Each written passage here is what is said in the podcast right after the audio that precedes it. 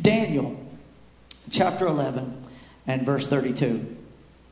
Here, here's what the word says, and now and I'll give you a little background after I read this. But Daniel 11 32, those who do wickedly against the covenant, he shall corrupt with flattery. Now just, just bear with me and I'll give you some background. But the people who know their God shall be strong and carry out exploits. Verse 33 then says, And those of the people who understand shall instruct many. I'm going to take that setting and I just want to begin to talk to you a little bit out of some things that the Lord has put into my heart. And we're going to start right here in Daniel, and that's where we're going to be tonight. But this is going to move in some different directions as we continue to move forward in this in this vein of thought. Now, let me give you a little bit of background on, on Daniel chapter 11. Daniel chapter 11 is a very specific prophecy. Now, a lot of people have, there, there's a couple ways to look at this prophecy. Uh, a lot of people look at the whole chapter and say, well, it's talking about the Antichrist that is to come. Uh, okay, so that's, that's, there's nothing wrong with that because it is.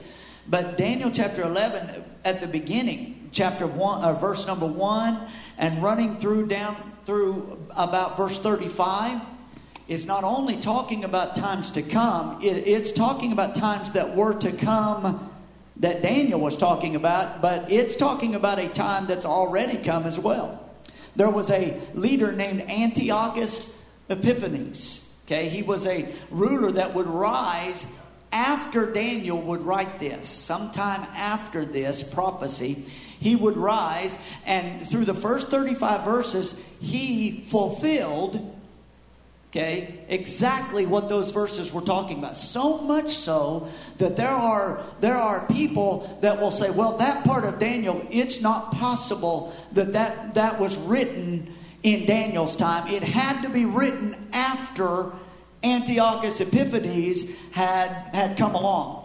They, they try to say it's not possible because it's so accurate as to what would come. But it is. It was written before he followed through with that and he set up the the uh, uh, abomination of desolation in the temple. He he fulfilled those things set those things up caused worship to cease and so that that is a part. And then in, at verse at verse number 36 there is a shift because then moving forward these were not things that antiochus epiphanes fulfilled. These are things that the Antichrist in future will begin to fulfill. And he will fulfill all of that chapter. And so, so even though there's a type here, speaking of Antiochus Epiphanes to the people of that day, he's also speaking ahead to us. So I wanted to catch you up on that and realize where you are in the framework of this. Because what he is saying here, the, the prophet is saying, this is very prophetic.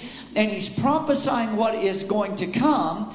And, and he's prophesying what did come, but he's also prophesying what is still yet to come. See, that there's one thing you have to understand about the Bible the Bible is full of layers. That means just, just because one thing happens, it doesn't mean that thing is finished happening. Okay? It, because, because God can, well, take for instance the outpouring of the Holy Spirit in Acts chapter number 2. Joel had prophesied. And Joel said, In the last days, I'll pour out my spirit upon all the earth, and I'll, I'll pour it out. And he talked about what was going to happen. And Peter stood up on the day of Pentecost in Acts chapter 2 after the spirit had fallen. And he said, This is that which was prophesied by the prophet Joel, that he would pour out his spirit upon all flesh. But, he said, but this is going to carry on for as many as are afar off. So he's speaking to us and beyond. So see, even though it, and then some people will say, well, it, it, happened in the book of Acts on the second chapter and that ended it. No, that, that was just a part of the fulfillment of that prophecy of Joel. It carries on today and will carry on until the church is taken out of this world. Amen. Because as many as are far off, it, it means there's no end to it. It's going to continue to be poured out. The Spirit of God is poured out. So the, the word, you got to understand that about the word. And so we're not not going to get into the prophetic of that as much tonight. That'll be for another study and another time. But I wanted to bring that to you because he is saying here, and what was fulfilled through Epiphanes here, Antiochus Epiphanes, what was fulfilled there was exactly what I just read to you because he would come and he would muster forces against Jerusalem, and he would, verse 32, those who do wickedly against the covenant, those that would refuse the covenant of God, Antiochus Epiphanes corrupted them with flattery. He ruined them with flattery. He said, Oh, you're doing well. You're doing good. This is exactly what you need to do. Well, what they were doing was they were backing away from the covenant with their God. They were not keeping covenant with God. And so this, this false leader, this demonic leader, if you will, he came along and he flattered them, he corrupted them with flattery, and many of them followed him. Okay? So that was happening. Verse 32 again, those who do wickedly against the covenant, he will corrupt with flattery. Now, our day, the spirit of Antichrist is still doing that. And then in future days, the Antichrist will do that again. Okay? So you gotta you gotta understand what is being said here. So verse 32, he'll corrupt them with flattery. But then he said, but, everybody say but. The people who know their God. That's the ones that they are not pulling back from the covenant. They are not turning away from the Lord, but they are pressing into the Lord. They've not been corrupted by flattery. They, they've not allowed the world to talk them into just going along with the world. They that know, the people who know their God, shall be strong and carry out great exploits. Now I want you to I want you to hear that because this is pivotal. Here's what the Lord began to say to me.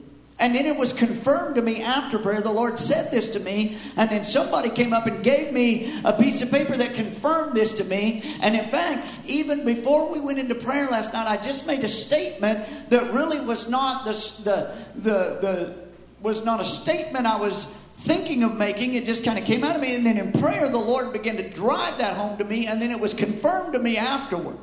And what the Lord is calling us to, what the Lord is leading us into, what the Lord is asking of us, is a fresh anointing, and a early church anointing. I want you to I want you to follow along with me. If you will, if the terminology would fit, a pre Christian anointing. Now, I know that sounds odd. In fact, the way it was given to me in confirmation, even though the wording was different, was, was just as important an ancient anointing. Okay? Now, here's the Lord began to deal with this. This is what Daniel 11:32 deals with. It talks about an anointing that comes upon those who know their God and stand for Him in the face of adversity, those people will be strong and carry out great exploits.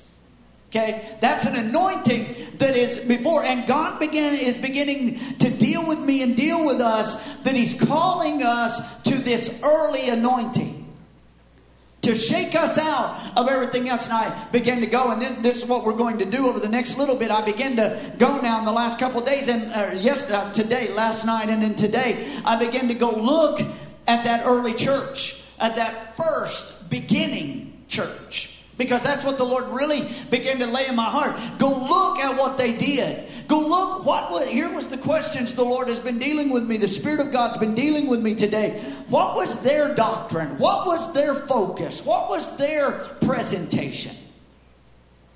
Because they were people who knew their God through Christ and were strong and carried out great exploits.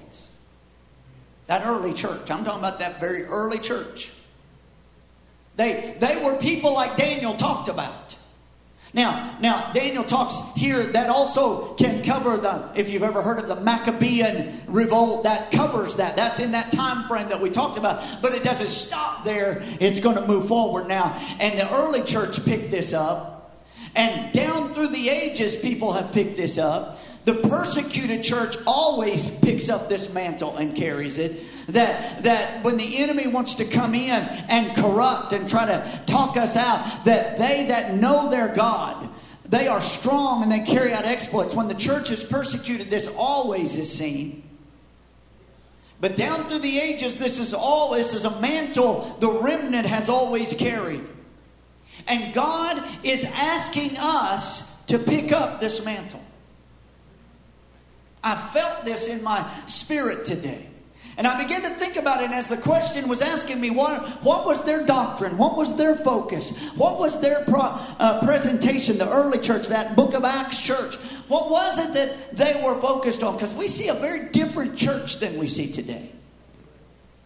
And all of a sudden, the Lord brought to my mind our banner that sets back there that carries on it Somebody, somebody uh, somebody grab that for me. When you, Mark, will you run back there and grab that banner for me, the, the, the blue and white one, and just bring it up here? All of a sudden, what grabbed my mind was that banner, what we are about, setting the pace. And all of a sudden, I began to think that early church, they set a pace. They were a pre Christian church. Amen. In fact, it was not, thank you, Mark, just set it right down here somewhere. That in fact, they, they were not called Christians until Acts 11. And then it would be sometime after that that that would really catch on. For the longest time, they were called people of the way. They were, they were just Christ followers. They were known as a sect. They were known as just this group of believers, but, but they turned the world upside down. And the Lord began to speak to me about because they determined to set a pace given to them by the Lord and by the Spirit. And, and you know what they did? They proclaimed the gospel. Everywhere they went. You go look in the book of Acts. They proclaimed the gospel Jesus Christ and Him crucified, resurrected and ascended on high, and that He's the only way to salvation. They accepted people. Do you know that church was made up? In fact, so much so that some of the religious side of the church got angry about it. The Jewish side of the church got angry about it because they even accepted Gentiles.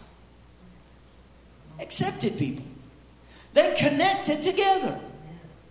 They were always together praying and reading and looking into the Word and worshiping together and service together. They connected together. In fact, at one time, that wasn't the whole time, people that try to take that and say Christianity is some sort of socialist utopia. Uh, that's one time in Scripture do we see where it says that they took all their things, put them all together, and sold them to where anyone that had need could, could pull from the other. But later on, they weren't doing that because they were having churches in their houses and they were doing their own thing. In the church at Corinth, he said, You know, if you're hungry, eat at home. right. So, you know, we, we kind of get all bent out of shape by taking things out of But they connected together. They never quit connecting together because there's strength when we come together. And then they were empowered by the Spirit. And the Lord said to me when I when the Lord said to me when he spoke that to me it was preparing for now. He wants us to set the pace. He wants us to come back to that early church anointing, back before all the debates over doctrine.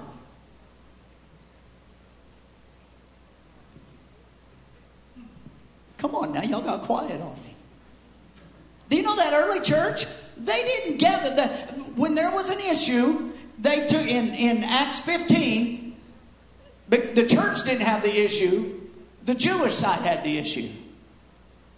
Because something had happened that messed up their whole belief system. The Gentiles were, were accepted in and received the Holy Spirit.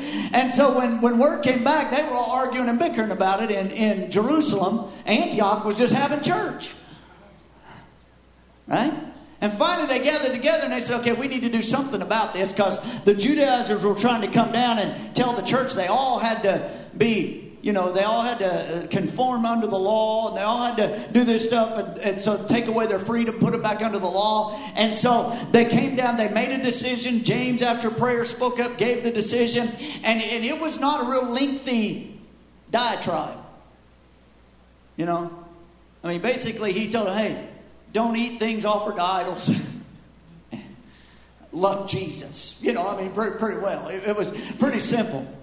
And, and what did we do? We took from that and we moved forward. And when you move forward a couple of centuries, the church gets real organized, real structured, eventually becomes real powerful in the world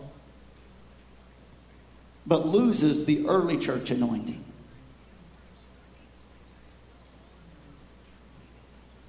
Corruption crept in. In fact, in fact, just in a decision by a Caesar overnight, everyone in Rome was considered Christian. I mean, no, that it doesn't matter that he made that. Not everyone in Rome was a Christian, no more than not everyone in, in the United States is a Christian. But, but, but from there, the church became this powerful entity. And anytime we get more focused on being a powerful entity and a power player in the world rather than focused on the kingdom of God, we step out of the early anointing. We got to make a choice. Do we want to be power brokers in our world or do we want to be people of power in the kingdom? You can't have it both ways. Amen. Because this world is darkness, and darkness and light are constantly in, con- in, in conflict. Right? And so the world is constantly trying to press upon that spirit of Antichrist is always trying to press upon the church.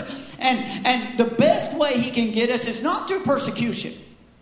Have you ever noticed bad times does something to Christian or church people? Very, very few, when bad times come, very seldom do you see people just throw up their hands and run away. If they've been raised in church, been Christians, know, know the Lord. Now, sometimes bad situations turn people I'm not saying that. But overall, what I've seen is when bad things happen, church people call out to the Lord. So when the enemy kind of brings that on the church, he drives the church to their knees. And when the church drives to the, is driven to their knees, the church becomes powerful. Okay? But do you know how he does get us? He flatters us. He accepts us. He finds ways to say, you know, if you'll just if you'll just fit in a little bit here, you'll get a you'll have a lot more power. Anybody, how many of you were raised up in Pentecostal churches? If you're raised up in a Pentecostal church, that means that means you're old enough to remember this. How many of y'all remember when the Pentecostal churches weren't accepted by the world or the rest of the evangelical church world? Raise your hand if you're old enough to remember that. All right? I'm old enough to remember that. We, we weren't, we were not except, we were wild. We were like that young sibling that was crazy. Right? That's the way they looked at us. That's that, you know, that, that's and people over there, you never know what they're going to do. We, were, we weren't invited to the upper echelons of society in those days. Right? Y'all remember that? Every one of our churches was on the wrong side of the tracks. The, yeah. They they were it, for a long time when we evangelized and we would go to churches, whether it was Church of God, Assembly of God, they were Pentecostal churches. This was before you had navigation on your phone. if we didn't know how to get there, we knew if we would just go find the wrong side of the tracks and drive around long enough, we would find that Pentecostal church we were looking for. And usually you had to go down a road that turned into a dirt road that went into a dead end, and then there it was back there on that side. You know, we didn't have drive-by churches then. You know, we didn't we didn't set out in good places. That that that was just the way. That was the way it was. We were not this, but but we were people of prayer and believed in miracles. Had Holy Ghost outbreaks. Come, come on, somebody. Amen. We'd pray, we'd pray all night long in prayer meetings. I went to church. My mom and dad took me to church. I'm not going to say what I normally say. I always, you know, I always say I was drugged to church. That's my drug problem. They'd take me to church Sunday nights. When I was little, I had school Monday morning. When it got late, they'd just put me down, lay me down under the pew, and they'd say, just sleep here till we go home. Amen. That's what we did. And I mean to tell you, we didn't we didn't just stop. I mean, they they were there. right? I mean, you'd get them you'd get them church mothers around you praying. Come on, anyone anyone remember that those times? When I was a little guy, those those church mothers scared me sometimes. I've told people before, I got saved sometimes just because I was scared they weren't ever going to let me up if I didn't just go ahead and yield. And they'd pray for us to be filled with the Holy Spirit. And on one side, they'd be saying, just let go, just let go. And then on the other side, they're saying, hold on, hold on. It wasn't always about the doctor, but there was power. There was miracle seen. Come on now. I mean, people come in sick.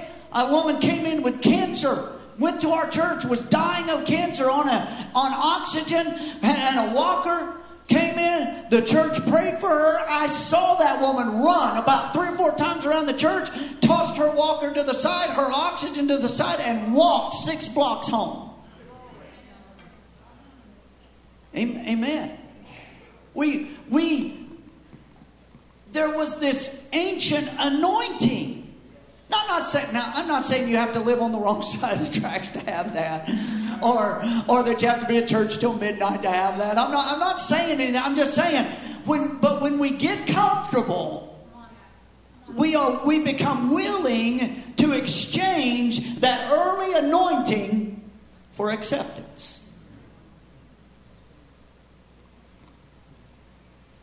And crowds are great. But crowds in a place where there is an early anointing will always get stirred to response. Crowds, just for crowd's sake, don't really do a whole lot. A- Amen. Right? Is this is this all right? I told you I you know I'm gonna blame the Lord on this. He, he said, I'm calling you to an early anointing. So I began to search and say, okay, what does that mean, Lord? What does that mean to us? And, and here's what he began to say to me because, you know, not, he's not asking us to go back. And please, please hear me. This has nothing to do with what we look like. Please hear that. It had nothing to, well, we just looked like we did back. No, if we looked like we did back then, you couldn't even buy clothes. You'd have to make all your clothes. It's not about looking a certain way. It's not, not a, it's not, it's, it's about that early anointing. Paying the price for that anointing, getting a desire for the things of God greater than the things of this world. See, and, and it all comes down to that spirit of Antichrist will corrupt God's people with flattery. But when we know God, we will be strong and do exploits. So as I began to pray about that, the Lord began to speak to me in that. And, and I'm not going to go into it all because I know what time it is. My grandpa and my old pastors that I was under, they'd kick me every time I said that. Because they didn't ever say that in churches I grew up in. They didn't care what time it was. Y'all, y'all, think, y'all think I hold you long. We had a song leader growing up in the church I grew up in. Uh, he was an older gentleman. And he'd get up, you know, he did the, you know, he didn't have any training. He didn't know what that was. That's just what he did. And he'd get up there and sing, and as kids in the back, we we would gamble on how many songs we were going to sing that night. Till the Holy Spirit get hold of us, and then we'd all have to go repent. We'd sing nine songs, and people say, I don't know, with these courses, we sing them over and over. And, oh, give me a break. We'd sing verse 3 or verse 4 of one of those songs 15 times.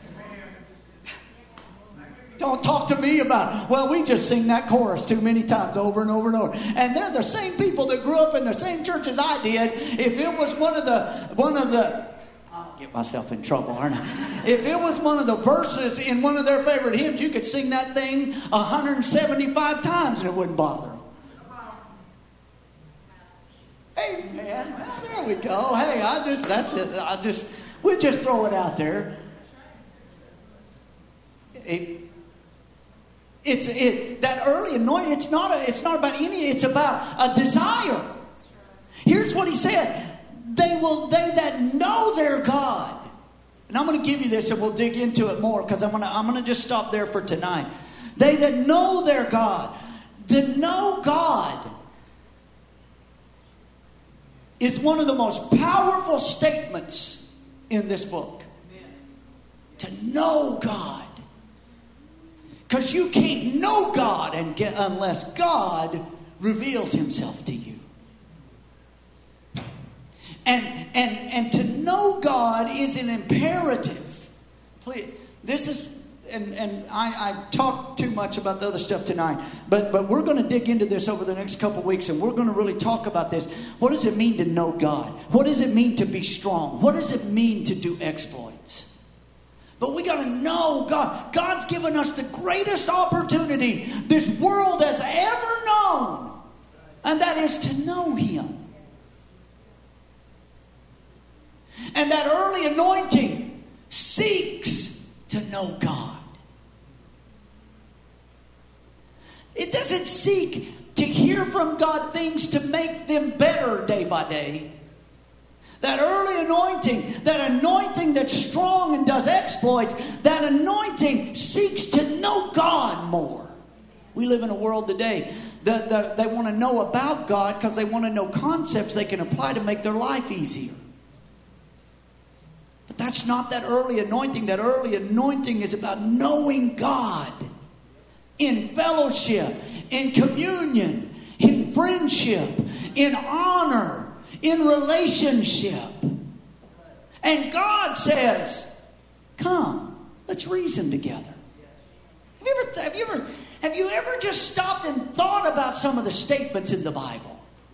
God says, Come, let's reason together. What an unbelievable opportunity to come and sit around the Word and just reason with God. Think a little bit. See, would do some of us good every now and then to just think with God a little bit. To think about the things of God. To let your mind rest on the things of God. Just think about it. Look, look, look at when he shows up with Moses. He just talks with him. And Moses said, Well, I'm not worthy. And God said, But you can do this. Amen. It's reasoning, talking, communion. Come and fellowship. Come and dine. Sit at my table. And he gives us pictures like King David bringing Mephibosheth, who was Saul's offspring, the, the last one who was, who was damaged goods who other kings wouldn't allow him to sit at his table because he didn't look right and he wasn't the, of the right kind and the right type and he was damaged. But David, representing God, says, representing Christ, says, Come and sit at my table. God wants you to come and sit at his table. He leads you beside still waters. He makes you lay down. He wants you to just lay down and rest in green pastures. He'll set up a table before you, with you in the presence of your enemy. That means your enemy doesn't bother God. When the enemy's lurking around and we're all worked up, worried about it, God just sets a table out I can just see him. Now, how many know God? God's not a man like, like we are. But I can just see God revealing himself to us and setting out two place settings. Here's your plate and mine, and here's some silverware over here, and sets us, and the devil's out there, and we're all we're all worried. Oh God, help us! And God just gets our attention and says, "Come here and just sit, sit here. Let's just eat a little bit." That's the opportunity God gives you to know Him, and we bypass that, and we get so busy, we get so off track. We get so far away from that early anointing. I believe the Lord would say it like He said it to the church at Ephesus in Revelation. He said, This one thing I have against you. You've left your first love.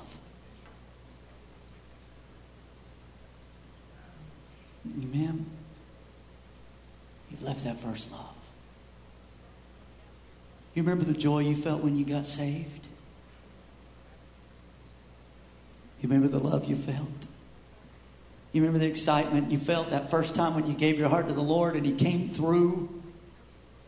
That's that first love.